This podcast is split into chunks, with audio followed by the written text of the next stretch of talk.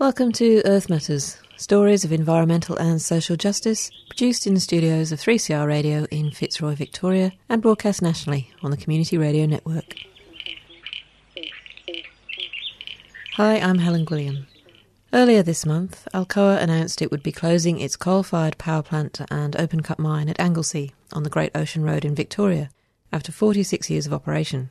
Earth Matters has been following the community campaign to close the mine for some years and now the closure has been announced, campaigners have called for local workers to be involved in rehabilitation of the site. But what does it take to rehabilitate land that has been used for mining? How do you go about repairing a landscape? And how and when do you know the environment is restored? Later in the show, we'll hear from Gavin Mudd, Senior Lecturer in Environmental Engineering at Monash University, about the particular difficulties of rehabilitating uranium mines, and if that's even possible. But first, I spoke with Corinne Unger, Senior Research Officer at the Centre for Mined Land Rehabilitation at the University of Queensland. Corinne has worked and studied in the area of mine rehabilitation for many years and was awarded a James Love Churchill Fellowship in 2009 to study abandoned mine rehabilitation and post mining land use in Europe and Canada. I spoke to Corinne about the meaning of mine rehabilitation and the national conversation that's needed so that mines are better managed during and after their operating life. Thanks, Corinne. Thanks for joining us today on Earth Matters. When we talk about rehabilitation of a mine site, what are we talking about? Does that always require restoring an environment to its pre mining state, or can it mean a number of other things? It can be a, um, a range of, of land uses, but um, there's a f- probably a few terms and phrases that I might just uh, introduce now because I might refer to them and listeners may not be aware of them. So, I see rehabilitation as a, as a subset of uh, mine closure planning. Uh, the rehabilitation part of it is, is more strongly focused on the biophysical environment, whereas if you think about the complete closure process for a mine and preparing for closure, which if it's done really well, it starts right from the outset with the design of the mine. But if um, if you think of those uh, two parts of it, then the broader closure issues really address um, post mining land use, address um, voids, as well as um, the growing of vegetation, which is more typically associated with rehabilitation. And it, it's really about how the community is engaged in that process so that the land uses that are created after mining are aligned with community expectations. So, so closure is sort of the umbrella theme, and then within it we have rehabilitation and a number of other tasks. So that suggests that closure and rehabilitation requirements can't always be stated when a mine's approved. It's something that really gets negotiated towards the end of a mine's life, or at least reconsidered. Is, is that a reasonable thing to say? Yeah, so there's uh, an international uh, guideline uh, by the ICMM, the International Council for Mining and Metals, and they describe it as being having a conceptual closure concept when you start, and that concept is refined over the life of a project. So most um, mine approvals uh, and every state is different in Australia in terms of how rehabilitation and closure are addressed, but mostly uh, up front there needs to be a closure concept, and that will often involve the creation of an image of the landscape as it might look at the end of that mining project based on the plans proposed in that, in that uh, approvals process. But many mines can go for decades. Does that mean the last owner is really responsible for much of the cost of what the current community wants to see happen? If the progressive rehabilitation, um, which is the the annual rehabilitation work that's undertaken as an area of uh, becomes available for rehabilitation. Say you're building a waste rock dump or a spoil pile, uh, depending on the, the mine type. Um, the idea is to build those landforms progressively as part of an overall concept, and so those early stages can be finished off rehabilitated as the rest of that landform is still being added to. So when you when you see really good rehabilitation that's being undertaken each year, you'll see revegetation works that are at different stages. You can see some more mature revegetation right through to some young um, works, and, and that shows a site that's really trying to do as much as they can while the mine's active. And if that's undertaken, then there isn't so much to be done at the end. But there are always um, works that have to wait till the end, obviously, because they're active right through to the end. Can you think of an example? You just mentioned that you know some good practice is to do this rehabilitation as you go. Is, is there somewhere you're particularly thinking of? One of the probably more famous sites um, in Australia is really the Alcoa's um, bauxite mining operations, and both bauxite and sand mining have something in common in that they're quite easy to to rehabilitate as they go along because it's shallow mining. Um, involves scraping off the upper layers. Uh, the materials don't always need to be stockpiled for terribly long before they can be replaced, and so some of our more successful rehabilitation uh, occurs in those mining types. In Gove in the Northern Territory, also some very good examples. That's another bauxite operation then you have coal mines, and then I think metalliferous mines, and it, there's a bit of a, a um, like a continuum of, I guess, difficulty, and, so, and towards the end of the scale, it, it's more complex because you've had much more dramatic changes to the landscape in the process of mining. And you mentioned earlier that there are different approaches around the country to establishing mine rehabilitation requirements, and I'm assuming also to monitoring that as well. Is that a problem that each state has its own requirements and that there's a layer of federal oversight as well? The federal oversight is, is fairly minor, generally speaking. So it's um, my understanding that state and territory jurisdictions are responsible for mining regulation uh, and issuing of mining tenures. So the responsibility uh, in Australia largely resides with the states. But we do have national legislation like ANZECC water quality guidelines NEPM, which is um, National Environmental Protection Measures, and um, we have the EPBC Act, which is the Environmental Protection Biodiversity Conservation Act.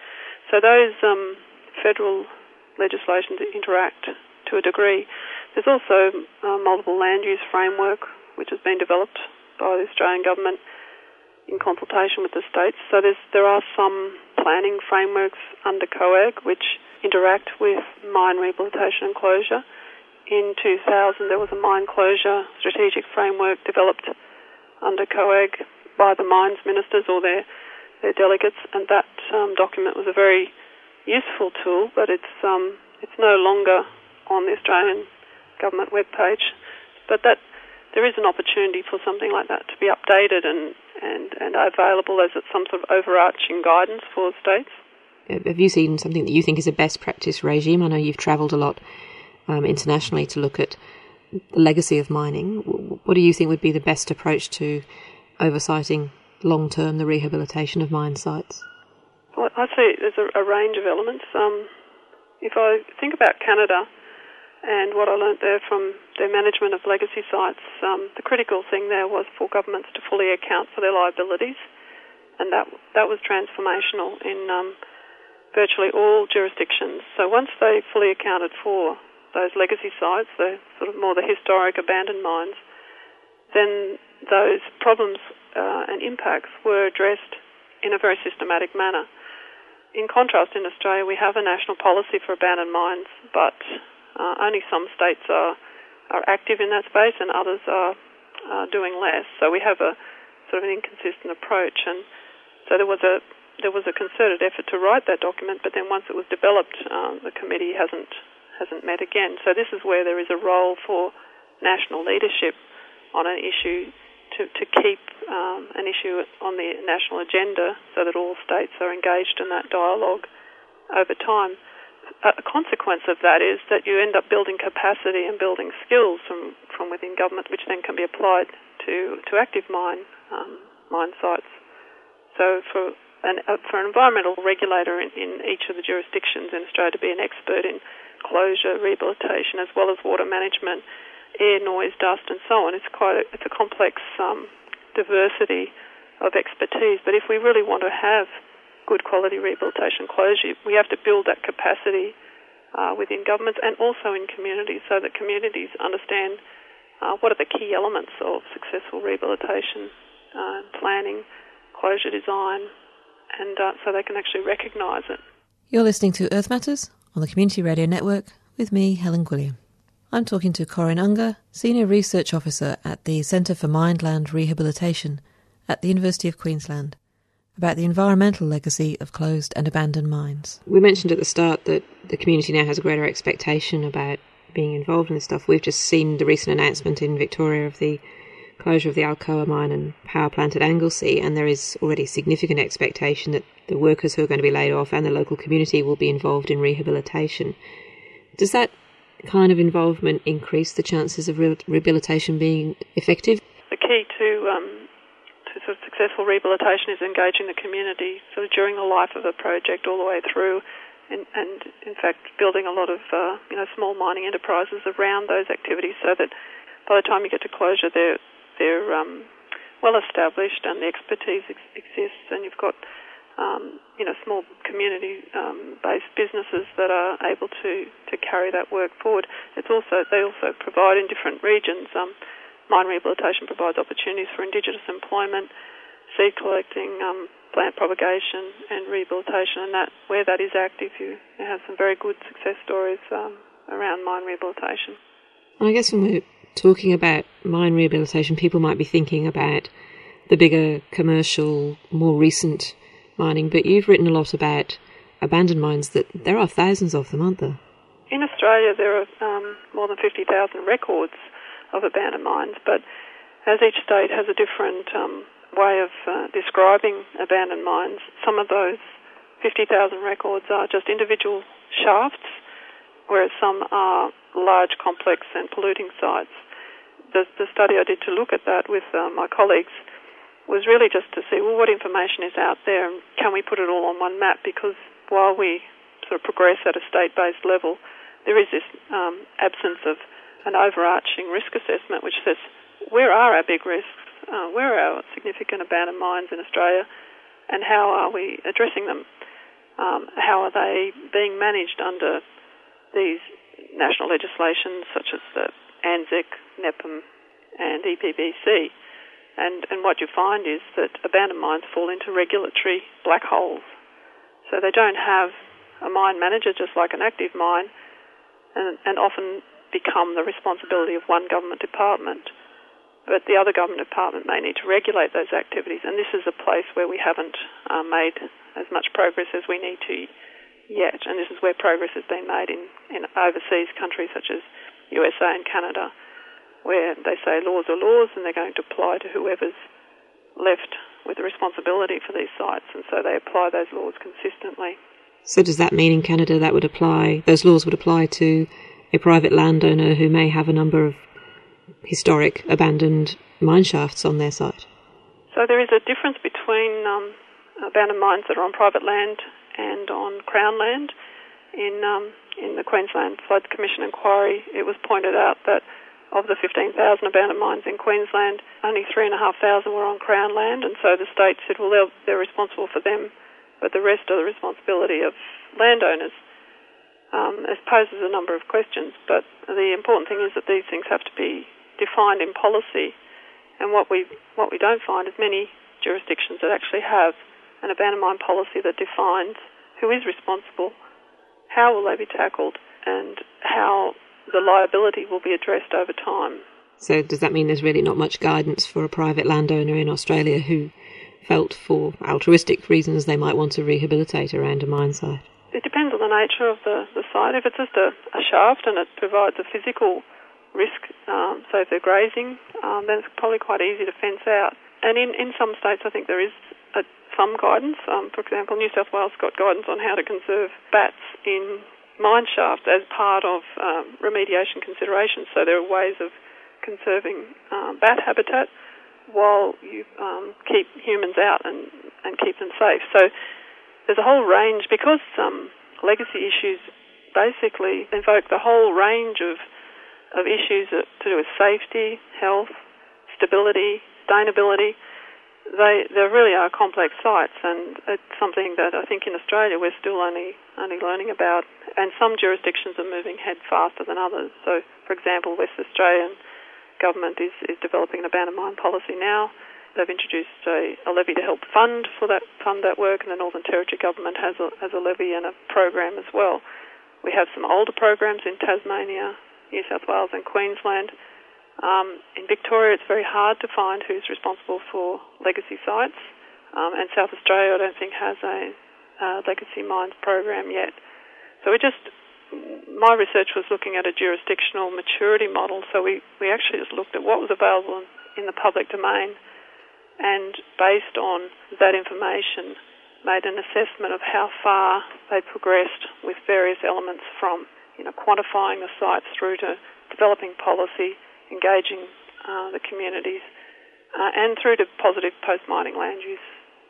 It, I think the, the factors that influence rehabilitation quality and outcomes, you know, in active mines are often related to the cycles in the industry. So when when there's growth in the industry, there's a focus on expansion, and, and often that's not a good time for companies to focus on their rehabilitation.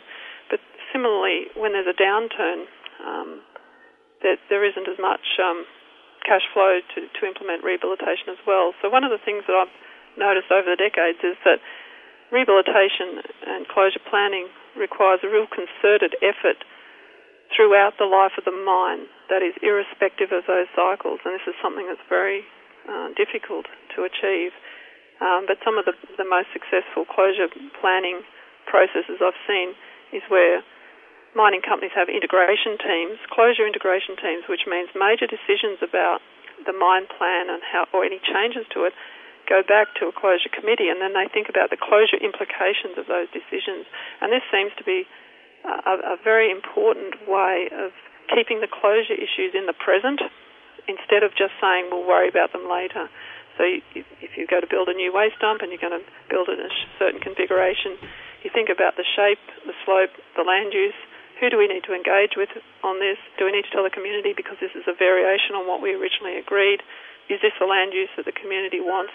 And doing that engagement process, so that involves communities, people, uh, the, the, environmental people, as well as the mine planner, as well as the, the mill manager, and, and, the various other people who have a, a role in closure. It really just cuts across all disciplines. So if there's one message, it is that one person cannot have all that knowledge, but often the closure or rehabilitation person is a catalyst for bringing together the dialogue around closure issues so that they are addressed in a multidisciplinary way and, they, and involving the community is a critical aspect of having good closure outcomes. Corinne Unger, Senior Research Officer at the Centre for Mined Land Rehabilitation at the University of Queensland. You can read some of Corinne's publications about mine rehabilitation at the University of Queensland website. Just search for Corinne Unger, that's U N G E R.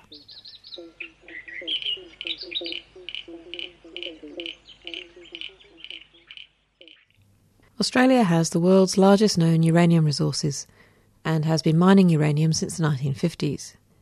There are currently three uranium mines operating in Australia Ranger in the Northern Territory, and Beverley and Olympic Dam mines in South Australia. There are also five former uranium mines, including the notorious Rum Jungle mine in the Northern Territory, which was, perhaps unbelievably now, converted into a recreational lake once the mine was closed only for radiation levels to be considered later as unsafe for human health. At a time when there's yet another inquiry looking into the potential of nuclear power in Australia, what have we learned about the challenges of rehabilitating uranium mines once they're closed? I spoke to Gavin Mudd, Senior Lecturer in Environmental Engineering at Monash University, and a well known researcher and commentator on the environmental impacts of uranium mining. I started by asking Gavin is it even possible to rehabilitate an area to its former environmental state after uranium mining? certainly in Australia, the evidence uh, is not good. Like if you look at all of the former uranium mines in Australia, uh, Radium Hill, Mary Kathleen, or Rum Jungle, even Nabarlek, um, all of them have got ongoing environmental issues there that basically require ongoing maintenance or in the more severe case like Rum Jungle, where there's still very extreme pollution leaking out through acid mine drainage, uh, it's going to need an entirely new um, you know, effort of rehabilitation. So um, I, I, think, in my mind, it's actually something that we, we haven't been able to show good success on. So you mentioned acid mine drainage. What is that? What are the particular challenges of cleaning up after uranium mining? Well, uranium mining, uh, I suppose, has multiple a- aspects to look at. One, of course, is uh, obviously the radiation issues, and, and ideally you would want to return a mine to no more than the original radiation levels that existed in that site prior to mining. Uh, and certainly from the evidence that uh, you know I've looked at over the years, uh, there, there's often uh, a good chance that uh, mines actually leave a greater radiation footprint at the surface generally than what existed prior to mining. Now, it does depend on whether you're looking at gamma radiation um, or say radon. Uh, if you look at Nabarlek, the actual radon levels that were uh, measured um, emanating from the surface of the rehabilitated Nabarlek mine were about you know um, several times lower than what they were prior to mining, but the gamma radiation levels were about 50% higher over an area of about 20 times the uh, area of the original um, ore deposit. So, um, so in one sense, one's down, but another one is up. Um, so when you're looking at it, that's sort of obviously one of the you know the key areas of uh, concern. Um, but also the, a lot of the standard issues that, that any mine site needs to look at, which is erosion. Uh, physical sediment can create uh, ecological problems in, a, in, an adjacent stream, for example. So um, sometimes it's not just about chemical pollution, it can be just as much about physical pollution. And so when you're looking at chemical pollution, there's processes such as uh, seepage from a tailings dam, and that can leak out either uh, heavy metals, um, sometimes salt, sometimes uh, radionuclides as well. Uh, and a lot of that can be very site specific, but certainly we know that there, there's evidence. If you look at Mary Kathleen, the uh, rate of tailings dam seepage is much higher than was predicted uh, during rehabilitations. And they predicted there would be no acid mine drainage, which is a process simply where you take sulfide minerals such as pyrite, um, expose them in a surface environment to water and to oxygen, and then that chemically reacts to form sulfuric acid, which then in turn leach, leaches out things like heavy metals and salts and uh, radionuclides and so on. So Mary Kathleen, they predicted in the 1980s when they uh, um, completed all of the rehabilitation there that there would be no acid mine drainage, there would be no leaking out of uh, radionuclides, um, and that the amount of seepage would be very minimal from the tailing, from the rehabilitated tailings dam, and that also the actual rehabilitated structure would be physically stable from erosion. Now, uh, out of all of those four main sort of um, you know assumptions or sort of expectations, the only one that's proven true over time so far, over the last 25 odd years, uh, is low erosion rates. So there is uptake of radionuclides into the vegetation there. There is a much greater seepage rate, and there is active acid mine drainage occurring there. So, um, so these are all the risks that you need to look at, as well as what you do with a say former open cut what you do with the uh, uh, large piles of uh, you know, waste rock, which is basically rock that's got, say, no uranium in it or very low levels. Um, sometimes the levels are sufficient to actually be considered a, a radioactive waste, so low grade ore, as it's called, also has to be addressed, and how you either isolate that from the environment, from, um, from the public, and so on.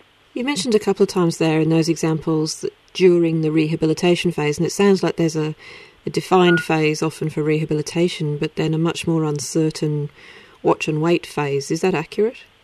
Oh, absolutely, and, and it's one of the big issues I think that when we're looking at mine rehabilitation generally, we often only monitor for a few years, um, and if we're lucky, um, you know, uh, and then we walk away, and we seem to think that a few years is good enough, and then we basically assume it's going to be stable forever.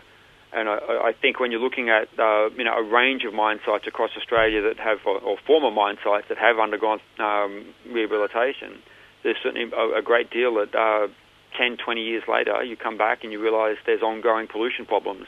Um, sometimes it may be uh, other issues such as weeds and sort of um, struggling ecological um, reconstruction, so the the redevelopment of ecology in those areas, such as the land use or things like that. Sometimes that hasn't worked as well as people would hope, but um, but there's I think we need to be looking at monitoring not only just within a uh, you know a two, three, or five year window, but uh, obviously within a much much longer time frame. And that way we can really understand how a landscape evolves after mining, how the ecosystem reestablishes itself and undergoes succession, but also what's happening chemically, what's happening physically, and in the, the case of uranium mining, also what's happening radiologically, like how much radiation levels are. Um, if there are changes, what's driving those changes? So, so we can really understand, and that means we need to be monitoring. I think for at the minimum, I think at least 20 to 25 years or more. Is there any appetite in Australian governments and regulators for introducing that kind of regime? Uh, at the moment, not really. I, I, think if you're looking at all the different sites, there's uh, the, there's a struggle um, to even get the, fu- the funding to work out how to go back in and um, and re-rehabilitate sites like Rum Jungle. So, um, if you look at the sort of what is arguably the world's most regulated mine in um, terms of the Ranger uranium mine, um, it's still not actually good enough. Like we still um, haven't got those sort of commitments in place, uh, either from the company or from the Northern Territory and Australian government. So uh, despite the fact that that's actually something that people have been calling for, because certainly for Ranger, it's a very unique sort of circumstance where the Ranger project area, the, effectively the mining lease, uh, is to be incorporated into Kakadu National Park at some point in the future. Uh, so, and it has to have equivalent um, ecological and cultural values as obviously Kakadu National Park. So, ideally, you would want um, a good long-term monitoring program demonstrate that it is uh, you know, has certainly met the criteria for incorporation into Kakadu before you before you incorporate it. So, I, and to me, in my mind, and looking at the variability of our climate from year to year, looking at long-term trends around climate change that we're expecting, um, I think that means we need to be monitoring for at least 20 to 25 years in a, in a, in a sophisticated manner to make sure we can really understand um, whether mine rehabilitation has been successful or not. You mentioned that Ranger Mine is about the most regulated uranium mine in the world. Does that mean Australia is doing it not well, but better than anyone else? In some ways, we're doing it better for Ranger, but if you look at Olympic Dam, if you look at Beverley, um, I think you can easily uh, argue uh, and make a case that um, a lot of the regulation there is deficient. You know, the uh, Beverley, for example, is not required to remediate groundwater when they finish. Uh, Olympic Dam operates under its own um, effective uh, State Agreement Act, so it has a whole range of sort of special powers that make it a very privileged site compared to others. So um, Ranger's very unique, and as I often say, although it is arguably the world's most regulated mine, it, it's still not good enough. There's still a lot of issues there that beg serious questions about you know, current operations and, and long-term uh, environmental outcomes at that site. Gavin Mudd, Senior Lecturer in Environmental Engineering at Monash University.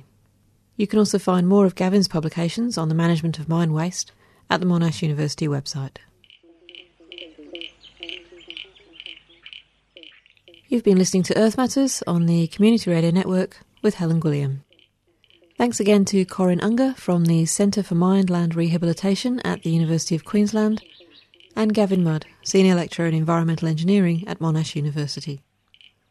Today's podcast and others like it can be downloaded at 3cr.org.au forward slash Earth Matters.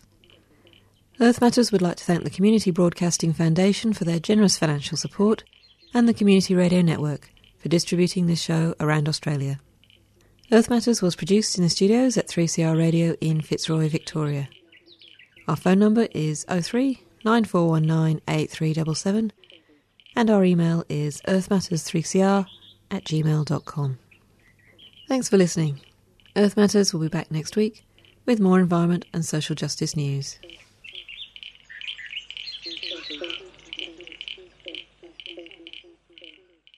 You've been listening to a 3CR podcast produced in the studios of independent community radio station 3CR in Melbourne, Australia. For more information, go to allthews.3cr.org.au.